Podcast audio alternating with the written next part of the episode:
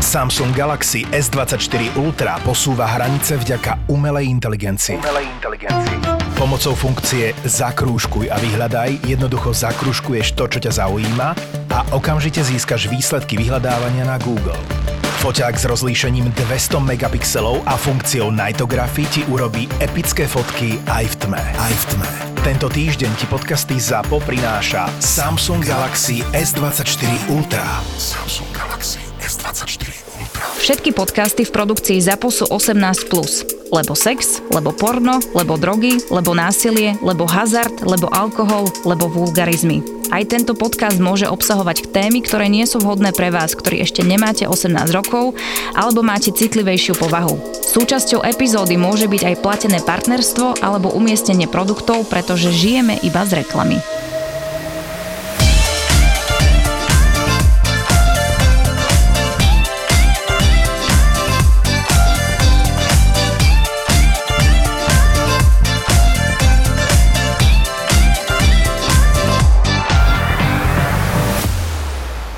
Jedného kamoša, on mi dáva vždycky také výborné otázky. Tak Marika, počúvaj na LVčku, keď je napísané, že jedna sedmina, to čo znamená? Hovorím, to keď niekto vlastne jednu sedminu. No a keď ten druhý má jednu 25, tak kto vlastne viac? To myslíš vážne?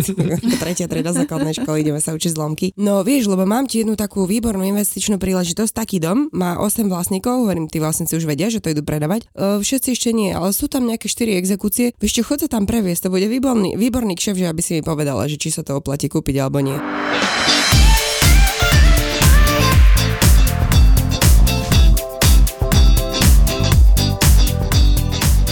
Klienta, išiel cez mňa bývať do prenajmu s tým, že majiteľka žije v zahraničí. A ona s ním komunikovala, všetko bolo OK, až mu niekedy v januári písala iba, že bude odstávka elektriny, že teda nech sa nevyláka, že nevyplí proste hlavný stič, ale že je teda plánovaná odstávka. A on jej na to už neodpísal. Neodpovedal nič, videla, že nie je online, s tým, že zmluvne máme stanovené, že má platbu hradiť k 15 ale on ju vždycky uhradzal okolo prvého, druhého. Proste tak mu chodila výplata, jemu to tak vyhovovalo, jej tiež, akože mal čas do toho 15. No a pár dní dozadu mi volala s tým, že teda platba neprišla, on jej nezdvíha telefón a on jej neodpisuje, ona sa s ním nevie nejak spojiť, takže asi sa niečo deje. Ostali sme teraz s tým, že či náhodou chala nie je v nemocnici alebo či sa mu niečo nestalo. Akože áno, napadlo nás aj to, že dobre, mohol si rozbiť telefón, ale dneska keď si rozbiješ telefón, tak si nájdeš do pár hodín nejaký náhradný, aspoň aby si vedel dať o sebe vedieť, že halo, žijem tu som. A mohol dať minimálne vedieť, už keď stratil kontakt na majiteľku, aspoň menej, keďže som vygoogliteľná. Vieš, to, Ale... je tá, to je tá výhoda finančakov, že vám banka nevolá, že prosím vás, neprišla na sladka.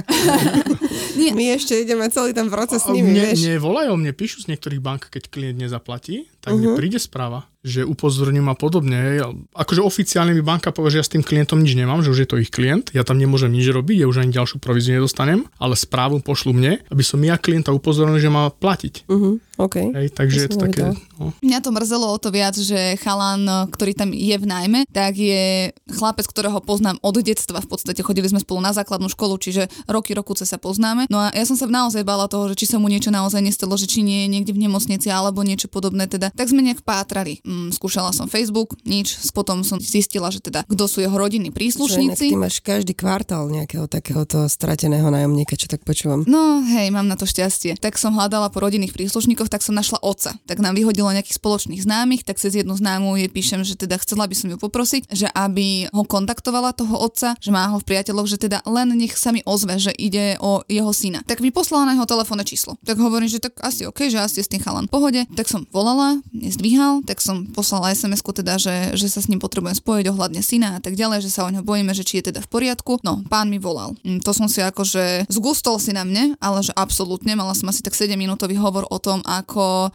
ja som ho namočila do toho nájmu, lebo však ja som mu držala nôž pri krku, keď to on podpisoval určite. A to vymyslela jeho bývalá manželka, že sa má do takého drahého bytu nasťahovať a načo jemu samému trojizbový byt, hoci chalan proste tú jednu izbu využíva na nejaké pracovné účely a tak ďalej a tak ďalej a že ten byt bol v strašne zlom stave, rozumej, uh, novo zrekonštruovaný byt, v ktorom bývali asi dva roky nájomci, ktorí po sebe neupratali, čiže tam bol nejaký vodný kameň a špinavé okná, kde som ja navrhovala, že tak dobre, tak zavolajme teda uh, upratovaciu službu a s tým, že teda upratovaciu službu budú platiť tí predošli nájomci, aby to tam on mal čisté a v mhm. poriadku. Mm-hmm. On povedal, že netreba, že však on si to uprace. Nakoniec som sa dozvedel, že teda bol to upratovať pán Tatko a ja som za to mohla, že on to tam museli zupratovať a ešte mi dodal k tomu, že však uh, to je jedno, že aké to bolo, že aj tak tam on teraz už akože aj tak nemá poriadok, alebo tak nejak som to pochopila. A v podstate došli sme až k tomu, že platil tri platby, že nemusí sa majiteľka báť, že keby aj teraz nezaplatí, takže však ona má tri platby, hovorím, no tak uh, áno, platil tri platby s tým, že prvá bola nájomné za daný mesiac, druhá bola depozit a tretia bola sprostredkovateľská odmena, čiže nám. Takže reálne majiteľka má jednu platbu a to depozit. To ste si vy dobrali, zobrali za dohodenie, takú sumu peňazí, hovorím, jasné, jasné, akože moja robota je len to, že prídem a poviem, že a tu budeš bývať. Ja za tým, za tým nie je žiadny advokát, za tým nie sú žiadne zmluvy, za tým nie je žiadne cestovanie, telefón, účty, kancelária a všetky tieto veci. To je proste len o tom, že ja niekomu niečo dohodím. Potom ma nazval, že takých realitačok ako som ja, tak takých na sere do rána aj sedem a že keď on bude chcieť, tak on bude tiež realitakom za týždeň. Tak aj teba nasral, hej? Tak som mu povedala, že však nech sa mu páči, že ja mu nebránim, že môže začať kurzom, nech si do neho investuje 2,5 a potom pokračovať ďalej s 5-ročnou praxou, aby teda vôbec mohol niečo začať. No a takto akože už, už som bola na ňo aj ja nepríjemná, čo teda nezvykne byť na klientu, ale keď je na mňa niekto vyslovene takto vulgárny, tak už teda začínam aj ja. Ale ako to pekne distingovane rozprávaš.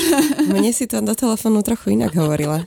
Áno, Marikina verzia bola a už mi iba v hlave išlo, že jasné, to nadrže si štím a zmluvy mi vylietávajú z hajzla. to, ja keď mám svoje emočné obdobie, tak áno, býva to aj takéto kritické. Máme takú 10 minútovú pičovaciu chvíľku. Hej, to ja mám taký 10 hodín denne, no, ale nikto ma nepočuje väčšinou. ale akože dostali sme sa nakoniec k tomu, že chalan teda žije, je zdravý a živý, na čo som mu ja povedala na konci telefóna tu presne, že som rada, že je teda živý a zdravý a že, že je OK, na čo mi pán otec odpovedal, že no samozrejme, veď aspoň bude mať kto platiť, tak si hovorím, že dobre. Tak keby sme ešte každý mesiac najmu mali. Niečo? Asi tak, hej, že čo ja z toho mám proste, ja tu robím iba nejaký servis a buchol mi telefónom. S tým, že chalán si teda rozbil telefón a nemá náhradný, no v dnešnej dobe dobre, beriem, akceptujem, ale tak akože skončilo to nakoniec dobre s tým, že večer mi prišla už síce v neskorých hodinách, ale prišla mi sms že teda nech sa na ňo nehnevám, že mal blbý deň a že teda som si to ja odsrala a že teda ho to mrzí a syn je OK a syn bude ďalej bývať a ďalej platiť a, a tak ďalej a tak ďalej. Čiže fajn, mm, dobre. Nastral ma, ale aspoň berem ako pozitívum to, že sa potom následne ospravedlnil. Ja neviem, ja mám posledný týždeň taký nejaký hore dole na húpačke, že úplne to mám, že jedna do plusu, jedna do minusu. Buď ma niekto, furt ma niekto na sere a potom príde niečo pekné. Potom ma zase niekto na sere a potom zase príde niečo pekné. Takže ja som tak hore dole, hore dole. Tak, tak to má byť, že tak to je dobre zase. Ja už dlho nikto nenasral. To máš dobre, mňa ešte nasral... Ja mám nejaké pozitívne obdobie. Mňa ešte nasral pán, ktorý uh, mi chcel sklepávať províziu. Akým spôsobom? No, mm, predávame rodinný dom, ktorý máme v ponuke už dlhšiu dobu. Aký ležiačik? taký ležiačik. S tým, že veľmi je tam rozhodujúci technický stav a poloha tej nehnuteľnosti, keď to tak mám korektne povedať. Jednoducho mali sme to pol roka v exkluzívnej ponuke, s tým, že za toho pol roka sa to nepredalo. Tak po pol roku sme sa dohodli na tom, že budeme v tej spolupráci pokračovať, ale chce to dať aj do inej realitky, tak hovorím, že OK, že pokiaľ teda s mojou prácou nebol nejako spokojný, tak ja to akceptujem, beriem, ale že teda on je spokojný, len že vidí v tom, že možno by to mohlo priniesť niekoho ďalšieho, tak hovorím, že však dobre, že nemám s tým problém. Ja som od toho času tam nemala ani jednu obhliadku. Boli sme v kontakte. Ten dotyčný pán kolega, ktorý to taktiež zobral do ponuky, tak ten tam nemal vôbec žiadnu obhliadku. Hoci ja som tam za toho pol roka prvého mala, no ak nie 20 ľudí, tak ani jedného. Plus staging. Plus staging, plus uh, prvotné stretnutie a tak ďalej. Ono v podstate uh, chodila som tam na obhliadky ešte predtým, než sme to nastageovali a uverejnili do ponuky, keďže sme mali nejakých ľudí, ktorí čakali na podobnú ponuku, len nikomu nevyhovoval ten technický Dobrá stav. sa tam nedalo niečo robiť, čak 20 ľudí akože dosť? On nechce. On si, on si tú svoju nehnuteľnosť natoľko váži, že on počíta, že za čo som to kúpil, plus investícia do tej nehnuteľnosti v podobe materiálu a jeho vykonanej práce, rovná sa táto konečná suma a on si svoju prácu natoľko váži, že on s tou cenou ísť dole nechce. No, s niektorými ľuďmi nepohneš, no, vieš, to môžeme si tam 20 ľudí už do vzorka, a... aby, aby som videl, že asi tá cena nebude taká, ako si predstavujem. No ale teraz sme sa už dostali v podstate k tomu, že mohli by sme teoreticky ísť s cenou dole, že volala som mu s tým, že proste, či je všetko stále aktuálne, aktuálne, či všetko stále platí, že sme sa teda nepočuli asi dva týždne, že či sa niečo nezmenilo a že teda chcela by som prísť so záujemcom. No a pán, že teda jasné, môžem prísť samozrejme, len to už niekomu predajte, len to už niekomu nanúťte, no tak akože ja nehnuteľnosť nemôžem nikomu ani nanútiť, ani, ani ho k tomu nejakým spôsobom donútiť, aby si to kúpil, keď sa mu to raz nepáči, tak sa mu to nepáči. No a dostali sme sa k tomu, že teda ak by mal ten dotyčný vážny záujem, takže vieme, Vieme sa... ísť dole s našou províziou. že vieme sa nejako dohadovať na cene, tak mu hovorím, že teda uh, poďme sa najprv my telefonicky dohodnúť na tom, že na čom sa budeme chcieť dohadovať, aby som to ja vedela odprezentovať tomu budúcemu kupujúcemu. No on má predstavu asi takú, že on by vedel ísť dole asi tak 5 tisíc a ja by som z mojej provízie mohla ísť dole viac ako polovicu, lebo uh, ten druhý kolega, ktorý to má tiež v ponuke, tak on si berie presne takú čiastku. A toto ma tak naštvalo, lebo jednoducho ten druhý kolega s tým spravil asi to, že prišiel tam, odfotil to bez svetla za mesačnej noci, po tme, reálne proste vonku bola tma, ako ja beriem, že... Posledný zratík na bazožne a čaká. Áno, áno, ja beriem, že v zime je proste o štvrtej tma, ale tak keď idem fotiť rodinný dom a idem fotiť vonkajšok, tak asi idem v skorých hodinách, aby som mala aspoň aké také svetlo. Raz to dal do inzercie a to bolo všetko. Nebol tam ani na jednej obhliadke od tej doby toho klienta nekontaktoval, netelefonoval mu, nepísal mu sms absolútne nič. Toto všetko on pre ňoho spravil. A my sme pre ňoho spravili asi toľko, že presne chodím tam na obhliadky, chodila som tam na obhliadky, stageovali sme to, uverejňujem to do inzercie každý týždeň. Ja reálne si dám tú robotu, že každý týždeň stiahnem všetky inzeráty a nahodím ich na novo. Volám s ním, pravidelne ho kontaktujem o tom, že teda čo je nové, ako sme sa pohli, či sme sa niekam nepohli, či nechce prehodnotiť teda tú cenu alebo niečo podobné. A ja si za moju prácu, ktorá je obširnejšia ako toho kolegu, zaslúžim rovnakú províziu ako on, ktorý preto nič nespravil. No, musím tam ísť ja. Keď Na pán, teba, na teba pán dá. pán, pánko minulo som sa usmiala a hneď išiel pár tisíc dole. No a ja som bola... Som aj si výlet do handlovej. Ja som bola indisponovaná, tak hovorím Marike, že počujem, ja mám podhadované veci, že prosím ťa, choď za mňa. A ona ide z obhľadky s tým, že počujem ma asi predané, ale ešte si to rozmyslia, lebo chceli by niečo robiť s cenou. Oni chceli reálne zľavu 20 tisíc, čo bolo mm-hmm. teda fakt veľa. Hej, ale uh, pán je ochotný na to, že keď to títo nezoberú, tak môžeme ísť dole opäťku s cenou na inzerciu. Hovorím, že ako, proste ja tam pol roka chodím. Budeme zase musieť s čistcom chodiť. Sme mali taký veštec nám odporučil, aby sme si kúpili čistec a čo sme to s ním mali robiť na No, bytoch? dávali sme si ho do vrecka pre šťastie. že či sme to nejako. niekde rozsypávali alebo tak, ale fakt Nie, to nie. fungovalo, že už také ležaky, čo sa nepredali, ako náhle sme to našupovali do vrecka, tak sme to predali. A to sa ti iba do hlavy sugerovalo. No to už je jedno, že či to bolo placebo alebo čo, ale hlavne, že Hej. to fungovalo, takže to je taký hack pre všetkých realiťakov. Vidíš, musím, využijem cez víkend. Využijem No. cez víkend. Ja, ja Akurát mať, mať proste vrecko s nejakou sušenou zelenou rastlinou v aute nie je úplne také Okej. ako... miluje krímy a preto ZAPO do Trnavy prináša profil zločinu s Kristínou Kevešovou. V piatok 1. marca v Lighthouse klube. A to nie je všetko. Prvý raz si naživo vychutnáte aj najzábavnejšie príbehy našich skvelých veterinárov z podcastu Zveromachry. Zveromachry. Jeden večer, jedno pódium, ale dva silné zážitky. Profil zločinu s Kristínou Kevešovou a Zveromachry. Piatok, 1. marec, Lighthouse Club Trnava. Vstupenky zoženieš na zapotur.sk.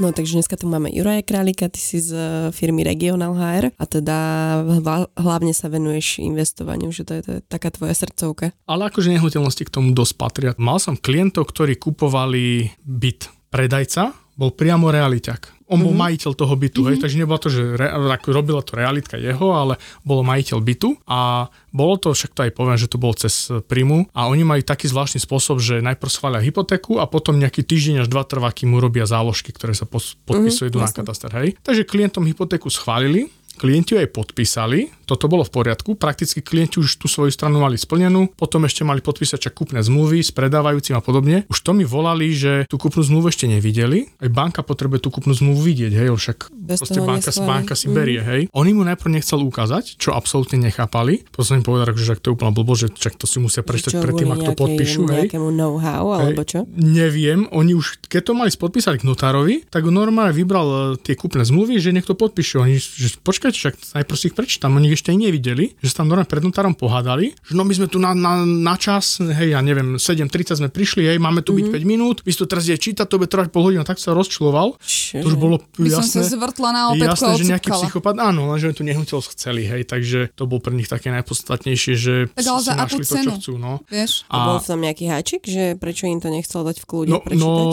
to som zistil až neskôr. No, háčik bol v tom, že on mal nejaké dlhy, preto aj tu nehnuteľnosť predával, on ich potreboval čo najskôr vyplatiť. No a ďalší, ďalšia vec bola, že teda akože podpísali tú kúpnu zmluvu, malo to teda do banky, hej, v banke trvá pár dní, kým urobia záložky a podobne. A povedali, že to bude, no, no on tam mal ešte hypotéku strašne malú, asi 5000. Akože v naozaj, že maličku hypotéku tam mal, nejaký zostatok. Vrajím, reku, áno, choďte do svojej banky, vypýtať že vyčíslen zostatku úveru, hej, dajte tam nejaký dátum dopredu, hej. To, to znamená nie, že zajtrajšie, ale aj o týždeň, o dva, hej, lebo však banka tiež pár dní trvá, kým to načerpá a zaneste to do banky, že na toto sa proste čaká. On prišiel do tej banky, volali mi z banky, že ten pán sem síce prišiel a vyčíslené zostatku je s dnešným dátumom, že veď my to posielame do Žiliny, tamto sa niekto na to musí pozrieť, musia to schváliť a podobne, že to nikto neurobi, keď je tam dnešný dátum, že my sme ho poslali, nech si ide akože vypýtať nové vyčíslenie s novým dátumom. Tým pádom dodatky ku kúpnym zmluvám. No hneď na to, hneď na to mi samozrejme volal, rozčúlený, že čo, za, čo je to za banku, čo je to, to za postup, on to nikdy nezažil. Tak asi to bola Vravím, prvá akože, hypotéka, no, asi ste nikdy nezažili hypotéku, lebo proste takto to funguje, to No, banky jasne. nerobia z minúty na minútu. Takže to mi, to mi vynadal, to som bol ja na vine. V ten istý deň mi klienti volajú, pi- napísali mi sms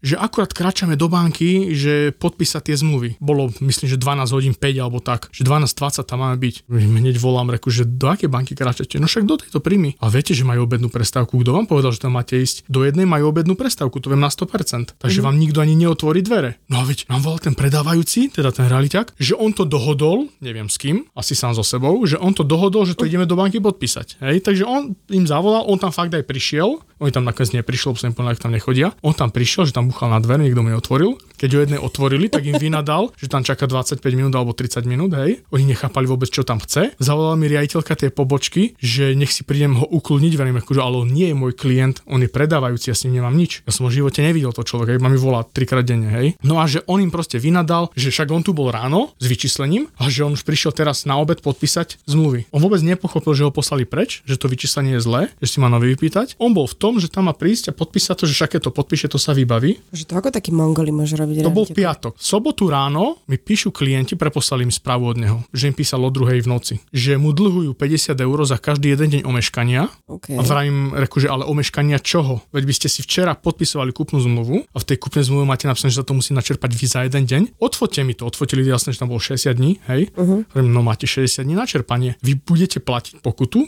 tam bol myslím fakt aj napísané 50 eur, ak sa to do 60 dní nestihne, ale však je prvý deň a to je sobota. Vy sa vôbec nestresujte, že vám blbosti píše. Uh-huh. Potom som sa dozvedel, áno, že on dlžil veľké peniaze, tak on to mal na krku, on to chcel strašne rýchlo a že keby aspoň trochu rozmýšľa, tak by to bolo fakt, to trvá niekedy pár dní, to je fakt niekedy do týždňa, hej. No. Len on panika, všetko urobil zle, vina, on im volal sobotu, nedelu, ja som si pamätám, som vtedy v Tatrách niekde, niekto mi volal, ja som sedel, reku, a však keď sedím, nie je jedno, že nedela, zdvihnem telefón. A on mi začal niečo vyprávať. Pozerám, a to bolo iné číslo ako Malon, ale asi mal viac telefónov, tak som mu iba vynadal do strašne, strašne som mu vynadal som zložil a on hneď mi napísal, že toto som si nemal dovoliť, že ma dá vyhodiť a podobne. Hneď na to som volal kamarátovi šéfovi, že či nepozná tohoto, on sa začal smiať, že jeho poznám, že on bol v banke, uh, si požičať podnikateľský úver chcel 100 tisíc, lebo dostal podnikateľský nápad, že bude variť vifonky, ba- baliť, baliť uh, vifonky do, do nejakých kelimkov a také horúce predávať, že toho vyjde na 50 centov a on to bude predávať za 5 eur. Wow. A že v banke ho poslali preč, že takto to proste nefunguje, hej. No a Pikoška bola to úplne trošku mimo, ale tí klienti, čo kúpili ten byt, on bol, že vraj bol pekne prerobený, hej, akože ja som videl iba z nálecky, ja som v tom byte nebol. A iba otvorili skrinku potravinovú a výfonky na nich začali volali mi, volali mi že, že musia prerobiť vecko, aj s kúpeľňou, kvôli tomu, že on osadil vece šikmo, bokom. Vravím, ako Jak? bokom? Že otvoríš dvere, akože do vecka a predstavíš si, že máš pred sebou vecko a načaneš ruku dopredu a splachneš. No. Tak to tak nebolo, on bol bokom. On bol zľava doprava a dotýkal sa, predkom sa dotýkal steny, aj zadkom sa dotýkal steny. Takže keď si tam sadli, iba rozkročmo. Hej? to si musel prekročiť Áno, ten prekročiť a rozkročmo sadnúť. Oni mi to odfotili, hej. Ja som sa na tom smial, reku, že koho toto napadne. A, Lebo a čo sa bol si... účel, akože, lebo však by sa to skôr zmestilo Áno, tak, áno, pravdepodobne tam bol nejaký vývod vody, jemu sa to nechcelo ťahať od toho pol metra za roha alebo čo. Presne, bola to tam stupačka. skrátil. Bola tam stupačka a jemu sa nechcelo ju prispôsobovať. rúru, No ale oni to museli urobiť Ale aj musíš tak, hej? potiahnuť rúru, musíš kúpiť materiál a zaplatiť majstra,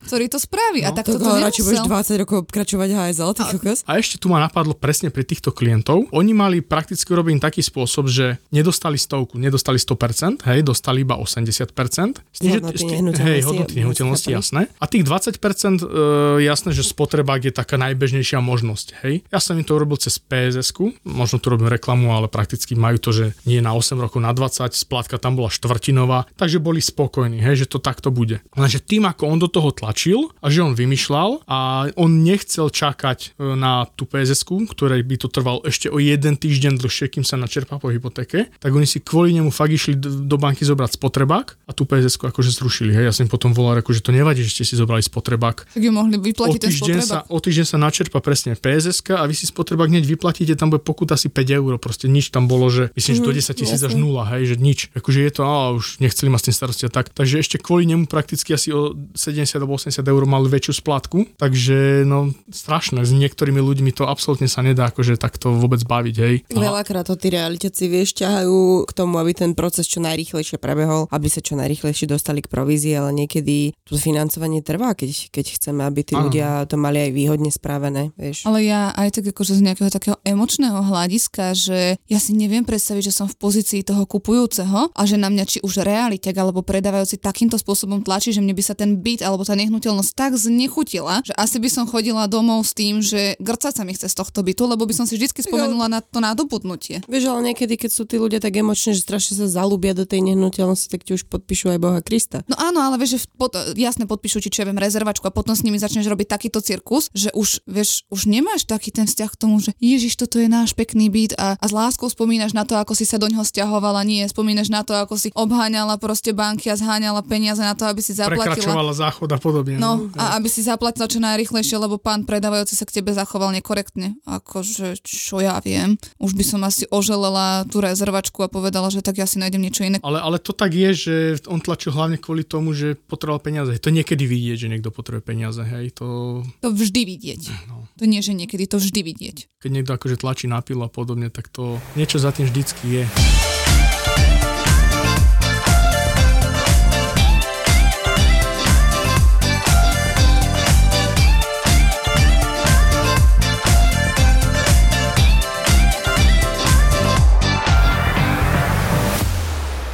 Keď niekto si chce odkladať, teraz poviem, 50 eur mesačne a hej, nie všetko zdraželo, tak on si to 2-3 krát rozmyslí. Zase takým klientom poviem, že keď sa odloží na sporiaci účet, on ho má stále k dispozícii. On si aj na druhý deň tie peniaze vie vybrať. Hej, čo kedy si boli ľudia zvyknutí, že tam pošlu peniaze a vidia ich o pol roka, o rok, alebo že to majú v poistke, že to vidia o 10 rokov, tu to majú stále k dispozícii. Hej, mám klienta, ktorý si sporí každý mesiac a vždy v lete si vybere všetku sumu na dovolenky. Podľa mňa je to miliónkrát lepšie, ako že by si zobral spotrebák alebo podobne. A keď som sa pozeral, tak každý rok zarobil skoro 300 eur. Uh-huh. A tá dovolenka ostala, neviem, tisícku, tak si zober, že tretinu dovolenky mu preplatili tie úroky, ktoré zarobil. Hej, takže uh-huh. si Ja mám vynaliezavejších klientov. Naši klienti robia väčšinou to, že si uh, umelo navyšujú platby správcovi. Namiesto toho, aby platil zálohou ja neviem, 200 eur, platí 300, 350 a potom mu v máji príde vyúčtovanie a on sa z toho teší, mm-hmm. že mu prišiel preplatok a presne tí ľudia za to chodia na dovolenky. Je to bezúročné, ale i- isté, No, je to garantované. Ale áno, niečo Bez majú, jasné. Veľa ľudí mi povie, že inak by som si to proste, keby to dám niekde presne na šetriaci účet do prasiatka kamkoľvek, tak na tie peniaze siahnem. Ale takto ja si ich dávam k správcovi a správca mi ich potom vráti. Hej. A oni sú z toho potom strašne šťastní. Horšie je, keď príde niekto na obhliadku a povieme, že e, náklady na tento byt sú, hej, a teraz majiteľ vyťahne si lístok a presne tam vidíš tie vysoké splátky a každý sa zhrozí a potom povedia, my z toho máme šetrenie, no viete, hej, a e, reálne zistíš u správcu a predpis nájomného je na 160 eur nastavený, ale on si šetrí. No, no, no, akože to tak vy, klienti sú všelijakí, no tak ja robím najmä tie investície, hej, to je u mňa čo ide najviac. Ty si povedal, že tomu až tak neveríš. Ide o to, že polovica Slovakov tomu vôbec neverí v investovanie, všetci si radšej odkladajú v banke a tá druhá polovica nie, že neverí v investovanie, ale majú brutálne vysoké očakávania, to znamená, mm-hmm. že chcú zarobiť aj 100% ročne. Mne sa to skôr akože nepáči z toho dôvodu, ani som to nikdy nepredávala, že nemôžem slúbiť niečo, čo neviem, či splním, vieš, Áno. že v tých nehnuteľnostiach no, sa ti predsa len tie no, prachy ale, až tak nestratia. Jasné, ale veď nehnuteľnosť je tiež investícia. Investícia je všetko, za čo dám peniaze a sami to zhodnotí. Ale nepadne ti zo dňa na deň na cene, ja neviem, o nejaké strašné peniaze. No, akože nie, kebyže keď príde nejaká kríza na 2008 alebo však aj teraz, keď bola, tak ti miliónová nehnuteľnosť klesla možno, že aj o 50 tisíc, hej? No hej, takže, ale to takže, je raz takže, za 10 rokov, raz no, za 12 áno, no možno, jasné, ale to, to je jedno, že... akože je to, je to riziko všade, ale aj nehnuteľnosti sú proste, proste nejaká investícia, preto ja nie, nie som proti tomu, že dávajte peniaze do nehnuteľnosti, práve že ja som za. Je to proste investícia, na ktorú by si ľudia mohli dať peniaze, lebo áno, nezarobia, hej. Niekto má investíciu auta, nové asi nie, možno že nejaké staršie, že to nejako vylepší, preda. Dokonca poznám osobu, ktorá má ako investíciu kabelky. Jo. Hej, že si kúpuje, Luxusné? Hej, že si kúpuje kabelky. Zvyšu? Uh, no to nie, práve že, práve že tie drahšie, že 2-3 tisíc a podobne, že stojí jedna, mm. ale vždy nejaká limitovaná edícia, tak nejako to hľadá a má to pár rokov, nosí to jasné, že má ich viac, tak nosí, že čo raz za čas sa ju ukáže, hej, že nie často, nech ju nejako nezničí. Potom predá niekedy aj dvojnásobne za 2-3 roky, mm-hmm. lebo čo ja viem, vyrobia tisíc kusov, hej, 950 ľudí si povie, že tú kabelku nikdy nepredá, 50 sa predá, zrazu máš limitovanú edíciu iba 50 kabelík v obehu, tak rastú na cene, hej. Guess, Louis Vuitton podobne, akože také tie drahšie, neviem, či som prvú povedal správne. A, takže do hoci čoho sa dá naozaj investovať a to, že ja hovorím niekedy že o akciách a podobne, ale však nehnuteľnosti, aj to máme prakticky v portfóliu, hej. Ono akože z môjho pohľadu takého laického sú tie nehnuteľnosti také, že jednoducho väčšina tých vkladov sú nejakým spôsobom termínované, že OK, ja sem dám tie peniaze, ale nemôžem sa ich niekoľko rokov, mesiacov dotknúť na to, aby som ten výnos z toho mala. Kdežto tá nehnuteľnosť je taká, že dneska si ju kúpim, zajtra ju predám a ja tie peniaze mám, že sú pre mňa viac dosiahnutelné. No jasné, akože toto trochu si povedala niečo, čo tu kedysi bolo, toto už dlhé roky neplatí. Nehnuteľnosť teraz predávaš niekedy dlhšie, takže tam to dlhšie trvá, ale keď si nakúpiš akcie,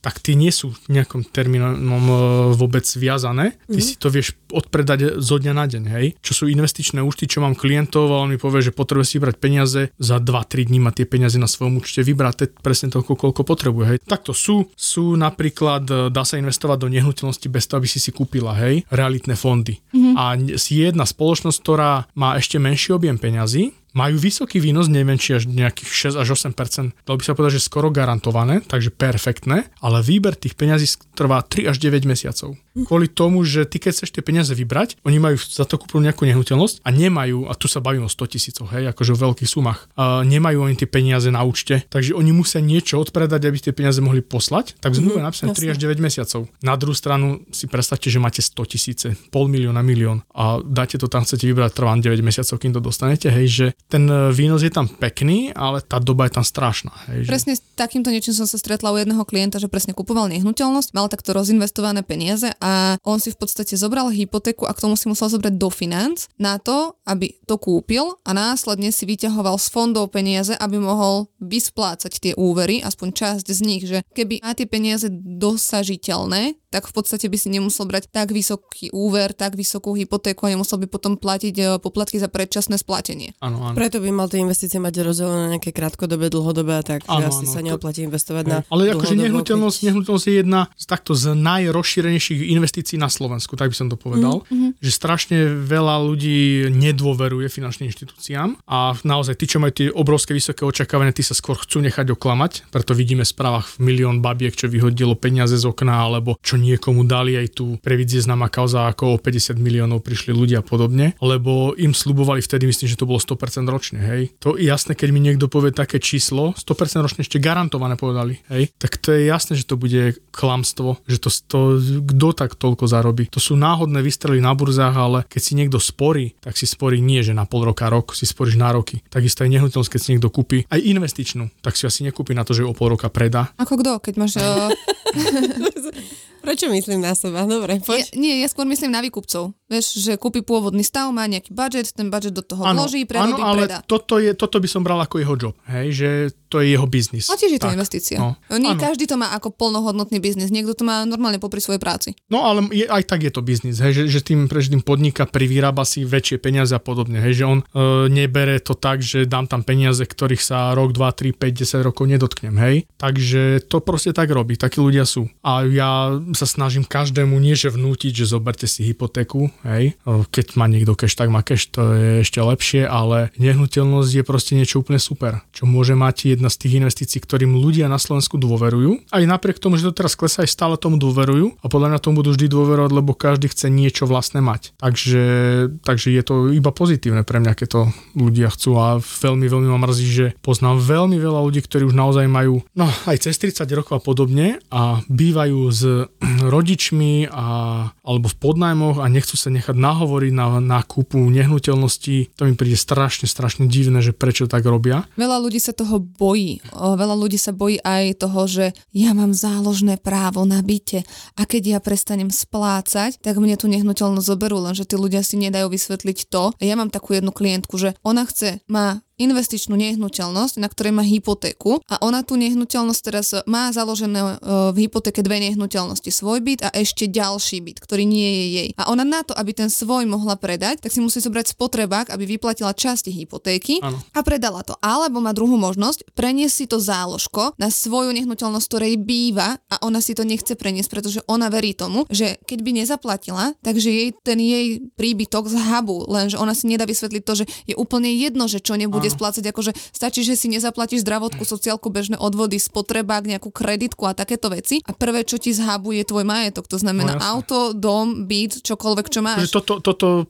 s niečím podobným som sa stretol, že e, klienti mali úver na rodičovskej nehnuteľnosti a svoju nemali zaťaženú ťarchou a nechceli to ani nejako riešiť, tým, že áno, keď bola tá doba, že e, nižšie úrokové sázby, že sa to môže preniesť, nechceli rodičov tým proste namáhať, takže radšej tam bude vyšší úrok, väčšia splatka, aby oni nemuseli bať po bankách a nechceli to ani na seba preniesť, lebo že, že keby sa niečo stane, že tak aby im exekútor nezobral nehnuteľnosť. Hej, no exekútor nezaujíma, kde máš záložné právo, ich zaujíma, čo vlastníš. Presne tak. Keď, im, keď mu dlžíš 50 tisíc, tak ho nepríde k rodičom, vy tu máte záložné právo, on predá, on si zober tvoju nehnuteľnosť, lebo si jej vlastný vlastník. Na druhú stranu, ak mu dlží strašne málo, ak si spomenula niečo menšie, dajme tomu, že nesplácaš práčku za 500 eur, tak ho nepríde zobrať nehnuteľnosť. On si zoberie, ja neviem, práčku televízor, niečo v hodnote 500. Nutelný, skôr, jasne, skôr zablokuje účet a tých 500 eur si strhne, ale dajme tomu, sa bavíme o tisícke, dvoch, troch, no tak ti možno zoberie auto, hej, niečo také. Nezobere kvôli také drobnosti nehnuteľnosť. A na druhú stranu, koľko trvá od nesplácania po to, ako ti exekútor zoberie nehnuteľnosť? No podľa mňa aspoň rok.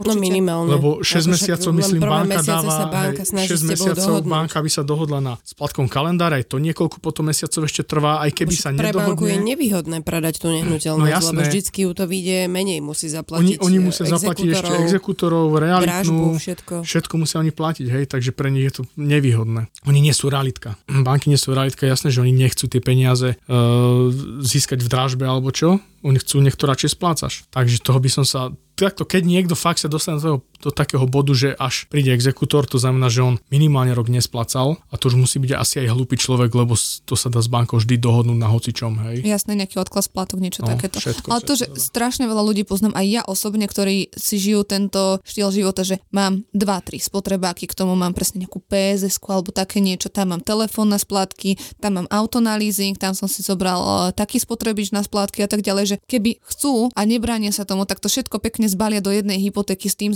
záložným právom, ktoré ich aj tak nejako neovplyvňuje a žije sa im oveľa ľahšie ako, ako takto, hej, že jednak aj platíš len jeden úrok a neplatíš všetkým inštitúciám úroky a všetko toto okolo toho, ale tí ľudia stále sa boja toho záložného práva. Pretože neboja sa zobrať si mladí chalani Audiny na leasing, ktorú vieš, že roztrepeš jeden deň na druhý deň, nemáš nič a zostane ti úver, ale boja sa ísť do hypotéky, že nevidím v tom lebo, lebo presne, že ľudia sa, hlavne tí mladí, no oni sa musia ukázať.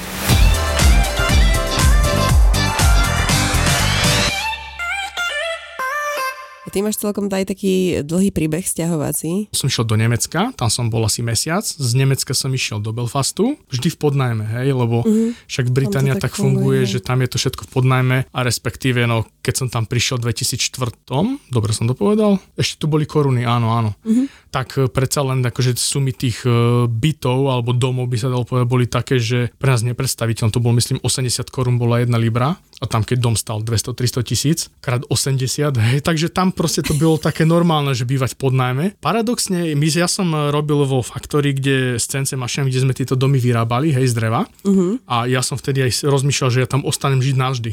A ty si robil manuálne, alebo... No, akože oficiálne manuálne, ale viac uh-huh. menej som stlačal tlačítka na tej mašine. Jediné manuálne, čo som robil, že som to dal na žeriav a tlačítkom som to zdvihol. To sa potom naložilo na auto, išiel som na stavbu, kde som ja zase nerobil. Bo som ukazoval, že čo kde ide, ktorá časť steny, ktorá uh-huh. časť podlahy, ktorá časť schodov, okna. Oni to tam všetko poskladali, pozbíjali, urobili z toho taký, taký drevodom. Hej, z, čoho, z čoho je tá skladba tej stavby? Lebo... To, bol, tak to bola prakticky drevotrieska a drevo, proste iba drevené to bolo. To bola taká mhm. kostra, mm-hmm. to tam pozbíjali. Nejaká izolácia? Okolo, alebo... okolo, okolo urobili normálne, že tehly, lebo však všetky tie domy v Anglicku sú tehlové, keď vidíte aj v mhm. telke. Mm-hmm. Tak, ale prakticky je to, že tehla okolo toho domu, okolo toho dreva a oni tam izoláciu ani len nedávali, lebo u nich keď mrzne tak asi nula. Takže oni to mali úplne, že bez, bez izolácie. Oni mali medzi nemôže te... tam byť nejaký hurikán? Medzi tehlou, no tam nie, v Británii nie je, ale medzi tou tehlou a tou drevotrieskou bolo asi 10 cm a potom medzi tou drevotrieskou a znútra sadrokartonom bol tiež 10 cm, že vzduchová izolácia, vzduchové tiež izolácia im stačili, uh-huh. ale, vede, ale robili napríklad, niektoré odnašali e,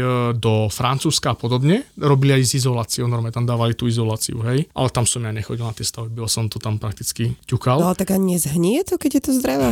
Alebo červotoč? Nie, nie. No nie, nie. To bolo takto. Bolo to napustené. Jasne to bolo napustené nejakou, nejakým zeleným sajrajtom. Neviem ani, sa to po slovensky povie. A namorené. Uh-huh. A bola tam e, nie, že izolácia, že som tam dával No, bola to izolácia, ale proti dažďu. Taká, Nejaká ako IPA, alebo také e, niečo? Neviem, čo je IPA, ale, ale bol to proste... Asfaltový šindel.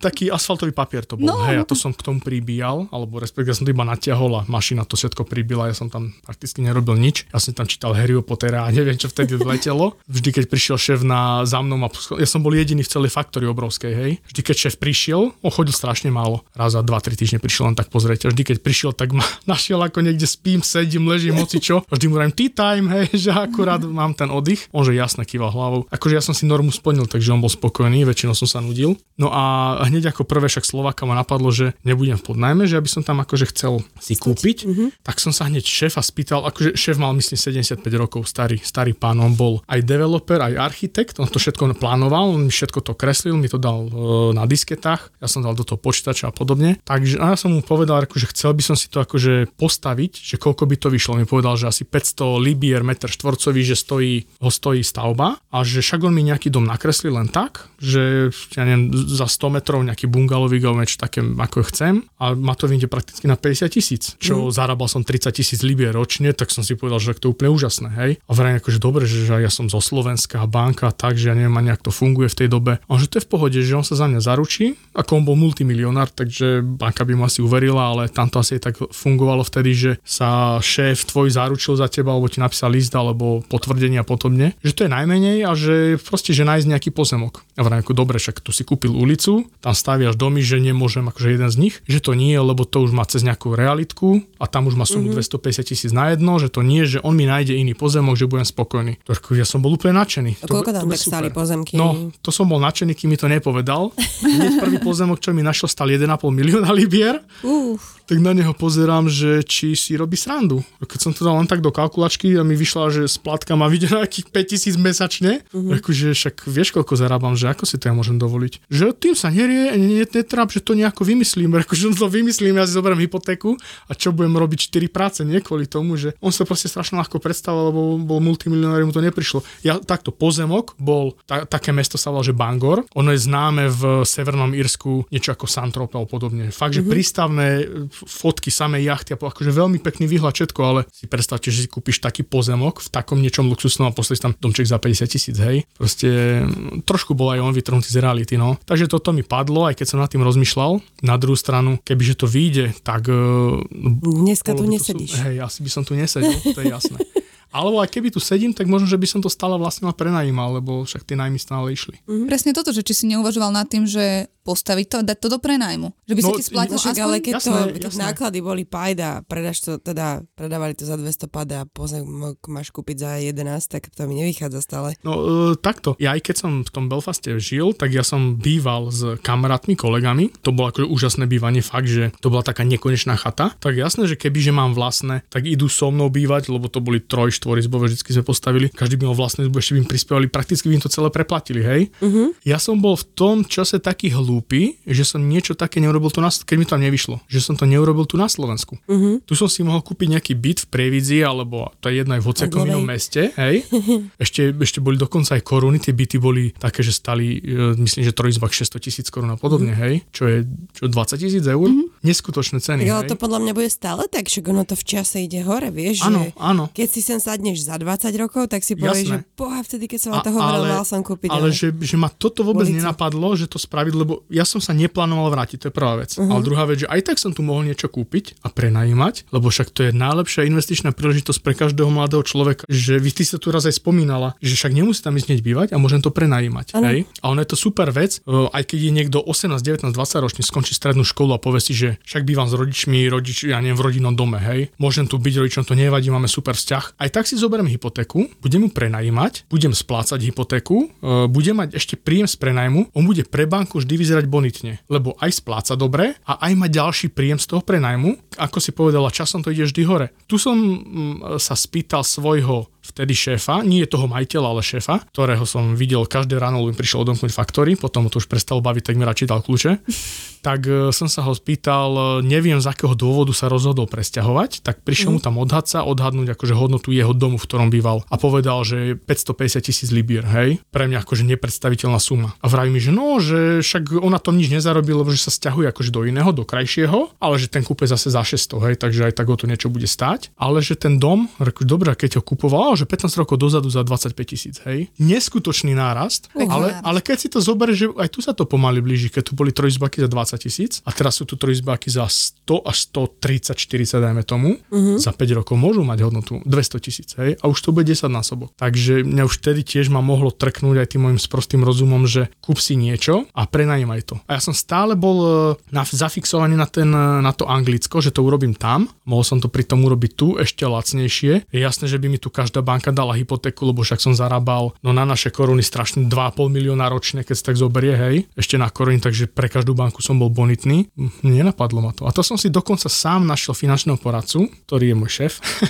sám som mu povedal všetky plány a vidíš, on ma vôbec do hypotéky nenamočil a mal, mal to urobiť, no, len bohužiaľ, no, on bol celý rád, že som sa Bol v zlej firme, v tej modrej, čo som bola, ja áno, tam boli áno, všetci hej, úveroví milionári. Hej, to už by si hneď mal hypotéku. Takže tam som si založil drahú poistku a aj som si nič nenasporil, ani som hypotéku nemal, bohužiaľ. Ale mohol si to no. spraviť aj v tom Anglicku, akože ja si to reálne viem predstaviť, že by si stále ostal bývať s tými kamarátmi, len by si tú nehnuteľnosť dal do prenajmu a aj keď si už teraz na Slovensku, ona stále tá nehnuteľnosť tam mohla existovať, áno, áno. žiť si svojím životom a príbehom a mal by si investované peniaze v zahraničí a myslím si, že tá investícia by bola akože ja občas, veľká. občas ma len tak napadne, že ako sa majú tie nehnuteľnosti, čo som postavil. To, mm-hmm. sa, to sa dá vygoogliť, viem na ktorej ulici to bolo, Laurel Hill a, to, a podobne, ja si to tam do Google nájdem si a tam nájdem buď to prenajímajú, nájomné myslím 1800 libier mesačne, hej? Mm-hmm. Čo vtedy... Na koľko metrov? Oh, to neviem, takto z hlavy. Ale to, akože to, to bol náhodne. dom teda, hej? Nie, nie, no, takto, to, bol, to boli také domy, ktoré sú tak na seba natlačené. Bol to mm-hmm. dom, ale ani nie mm-hmm. taký samostatný ako u nás. Ako s bytovou jednotkou, ale hej? tak by sa dalo povedať, že,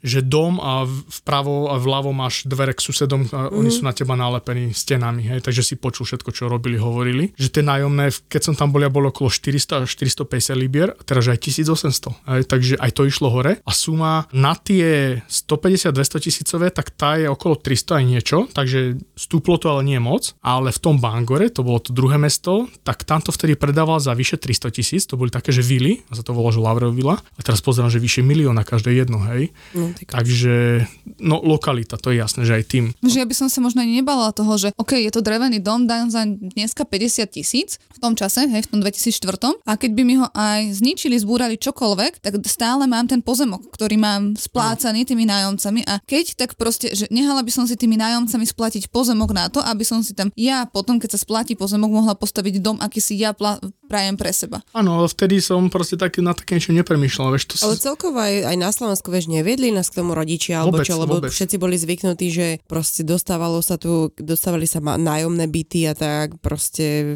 neboli ľudia zvyknutí na hypotéky. Ale celkovo aj, A- aj to poradenstvo, že kedysi bolo podľa mňa strašné, teraz je o dosť lepšie, ale predsa len tí poradcovia by mohli tým klientom poradiť, aj tým úplne novým, fakt, že mladým, Mhm. mm-hmm. že aj keď nepotrebuješ tú nehnuteľnosť, proste si ju kúp, zaplatia ti ju iní. Pretože pokiaľ ten to nájom ti to celé spláca, že niekto ti spláca tvoju hypotéku, ja ta, tam nevidím, pokiaľ si to poistíš, žiadne riziko, že kedykoľvek to môžeš predať. Áno. Tam je len podstatné, aby si to kúpil v takej lokalite a taký byt, ktorý je ľahko mm, potom likvidný, hej, že keby náhodou Hej, a rýchlo tu je- potrebuješ tu, sa ho toto, zbaviť. toto je presne jedna z tých veľkých chyb, ktorú všetci robia, že keď si chcú kúpiť takto nehnuteľnosť, tak nepozerajú lokalitu, že, že kde to dobre kúpim, kde to dobre predám, keby sa niečo stane, ale rozmýšľajú, možno. kde budem bývať. Ale to, že to kúpim, neznamená, že tam budem o 5 rokov bývať. 5 rokov sa ti zmenia tak priority, že tam vôbec nebudeš. Hej, No veľakrát máme taký, že no chceme kúpiť byty, kde čo, viete, keď budú veľké, ale Áno. dneska majú 5 rokov a možno o 15 budú chcieť ísť do zahraničia alebo budú byť v inom meste. Akože to OK, ale nefixovať sa Ja podľa som mňa na to. klientovi vybavoval v Bratislave,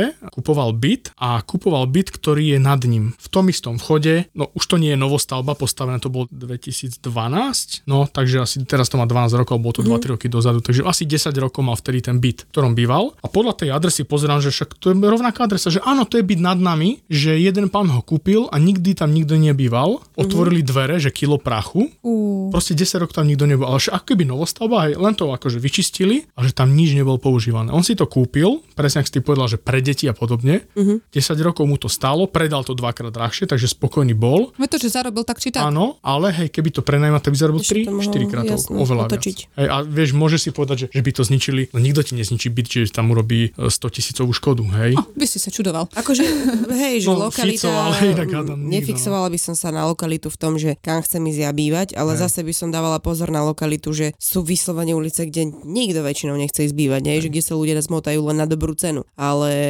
vyberala by som si, alebo nekupovala by som si piate bez výťahu, No, tak, kde pri hlavnej ceste, alebo fakt, že dávať pozor na to, aby to bolo aj ľahko predajné potom. Možno by som sa aj pýtala ľudí, ktorí v tej danej lokalite bývajú, že či sa im býva dobre a tak ďalej, že a ja by som si asi tie lokality, že išla by som na obhliadky, na ktoré by som inak ani nešla, len kvôli tomu, aby som zistila asi, že aká tá lokalita reálne je, že aké sú tam tie byty, aké sú tam ľudia, ako sa tým ľuďom tam býva, ako sa tam predáva, aby som vedela, že kam to pôjde ďalej. ZAPO podcasty pridávame už aj na YouTube. Vyhľadaj kanál ZAPO Zábava v podcastoch a už teraz díkes za tvoj subscribe. Poďme k tej fekálnej téme. No dobre, takto. Takže keď som bol v tom Anglicku, je to také, také veľmi zvláštne, ale tie domy, to bol inak môj taký prvý investičný plán. Ja som sa vtedy so šéfom bavil, že keby tieto drevodomy donesie sem na Slovensko, tu ich postáva, proste obmuruje, dá sa tam izolácia a tak. Také domy tu už inak sú, ja som aj v Topočanoch videl, že tam stávali si ľudia také domy. Uh-huh. Tak on bol za, že on by to tak robil. Všetko by sa urobil prakticky tam v Severnom Írsku, normálne sa to naloží na kamión, za deň to sem príde, tu to spraví, kúpi tu nejaké pozemky a tak. Len nevedel nájsť nikoho, s kým by to tu prakticky akože nejako skoordinoval nejakého možno, že realiťaka a podobne. Ja som tu poznal vtedy, v tej dobe možno jedného, ja som sa s ním bavil, ten ani nevedel, že no proste reality pred 20 rokmi boli také, že si predal byt, bol si šťastný, nikoho nenapadlo, ak už tí výstavby tu už fičia, vtedy to nikoho asi nenapadlo, takže z toho upadlo. Tak tiež som nad tým rozmýšľal, že sakra, kebyže si zoberiem nehnuteľnosť, e, dám ju do podnajmu a z toho žijem, bol by som pre banku bonitnejší, ešte by som na tom zarobil, zobral by som si druhú, mohol by som mať viac, hej, takže by som mal tých nehnuteľností viac, čo by mohol byť fungovať aj tu, aj tam. No a tie domy boli prakticky robené tam, že boli tak robené, že boli nalepené keby jeden na seba, hej, takže ty si nepočula ľudí v jednom dome, v ktorom si bývala, že si počula o vedľajšej izbe kamaráta, e, o poschode vyššie niekoho, ale ty si počul ešte cez stenu e, niekoho, kto býval v druhom vchode. No a ono to začalo tak, že raz som v noci zaspával a počul som z vedľajšej izby kamarát ako niekoho utešuje. Také, že to bude dobré a v pohode, tak som normálne vstál okolo polnoci, že či s niekým telefónne, tak som vošiel do izby, že prosím ťa, ty čo robíš? Že tú cestinu sa bavím so slečnou. Nie, niekto plakal na druhej strane, nariekal, on to počul, nejaký angličan alebo neviem, kto to bol, hej, angličanka. Tak on, že to je v pohode, on, to on ťa nenechal, neboj sa, akože zo srandy, hej, že sa s ňou bavil, že to bolo počuť. No, to bol jeden deň. Na druhý deň tento istý človek nás zavolal, sme boli, sme boli štyria chalani, myslím, v tom dome v, tej, v, tej, v tom momente bolo, bolo nejakých 10-11 hodín večer, proste vonku to má, bolo, neviem, či bolo leto, jar, nejakých 20 stupňov, akože bolo celkom príjemne na anglicko. A on iba nás zavolal, že poďte sa, poďte sa pozrieť, že niečo tu mám na počítači, hej, no kedy si tie staré počítače, hej, tie staré obrazovky a tak. Mm-hmm. Akože, že čo on objavil nejaké video, hej, tak sme prišli a on, že no pozrite sa, tam, no bol, to, bolo to porno, hej, ale bolo to také fekal a už jasne hneď mi prišiel zle, ak som si to všimol. Pozri sa, pozri sa, sere do pohára. Akože normálne ma naplo, reku, prosím ťa, už sme chceli výjsť z izby, lenže sme sa tam štyria tlačili do dverí, že kto prvý vybehne. A on začal, že no pozri sa, aha, do trojdecaku. A jasne, že to preteká. Čo si nezobrala 7 decak? Tam by sa to zmestilo všetko a tak to začal riešiť. Napínalo nás, hej, lenže v tom momente niekto zabuchal na dvere, ale normálne, že začal trieskať. Uh-huh. Akože, čo sa to deje, hej, tak, tak som proste iba šiel otvoriť a to nám buchali, že vedľa, ten vedľajší dom, nie, nie, že vedľajší dom, že horí, že normálne hasiči a tak. Hasiči prišli, normálne z nás vyhodili von, že máme ísť von. Ja samozrejme, to video? Samozrejme, že ja, slovenský sedlak som bol v nejakých trenkách a v tielku, hej. Uh-huh. Tak som vybehol von, všetci ľudia tam mali mikiny, neviem, aj moji kamaráti, iba ja jediný v trenkách a v tielku. Jasné, že sme sa mi bavili o tom fekalporni, čo tam bežalo a sme sa na tom smiali všetci. Vonku 300 ľudí pred domom, tam hasiči hasili fakt, že ten vedľajší dom, ktorý bol nalepený na nás a všetci lamentovali, čo to je, aké zle a my 4 alebo 5 kamaráti sme sa smiali, hej, tak si len nás museli myslieť, že, že sedláci, že toto im je smiešne. No a keďže tie domy sú tak robené, že je to fakt, že nalepené na druhé, tak jasné, že hasiči vošli aj do nášho domu s tým, že oni musia skontrolovať, či aj my nehoríme. Dali si dole potom rukavice, tam skúmali, či steny nie sú horúce a takže až potom nás pustia dnu. A kamarát vraví, no boha, keď vojde do mojej izby, tak mi ogrca steny.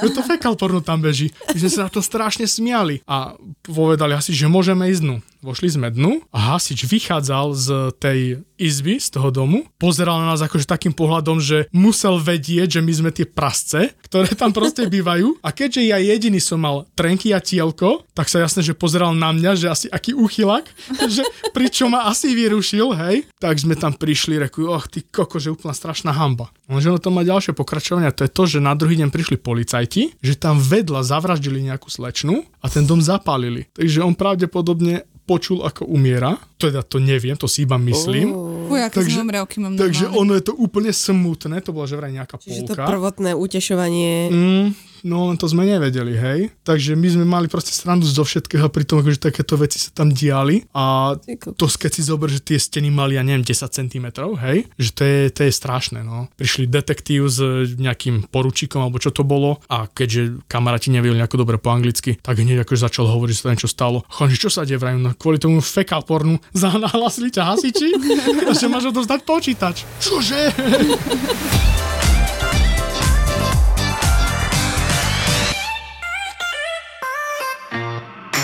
Nie každý sa môže pochváliť, že v najlepšom bare na svete je na blackliste. Myslíš ten bar, kde sa nemôže stať? Jasno. Ten najlepší bar, ktorý sa každému páčil, stal sa medzičasom najlepší bar na svete, ale Rudo to zajetil, lebo sa tam nemôže stať. No tak lebo z Top 50 Bars sa, sa zabudli kontaktovať e, s Rudom odborníkom na bary a spýtať sa, či Sips môže byť najlepší bar sveta. No a hneď by bola odpoveď, že nie, pretože mu zakázali tam stať. Tam ale vieš, čo ešte horšie, že ti nedovolili Negrony namiešať. Toto to, to úplne zabili, lebo aby ti vtedy, vtedy treťom najlepšom bare na svete nedovolili Negrony negrony namieša, tak nenevaj sa. Tak to... Však normálny človek proste chodí po baroch, ide za bar, namieša si svoj vlastný drink a nechávam, jak sa to mohlo stať najlepším barom sveta. Už sme asi na blackliste. to, to je hrozné. Od tvorcov podcastových hitov Peklo v Papuli, Choď do a Tour de Svet. Vychutnaj si novinku z produkcie ZAPO. Podcast plný fajnového jedla. Žrúti.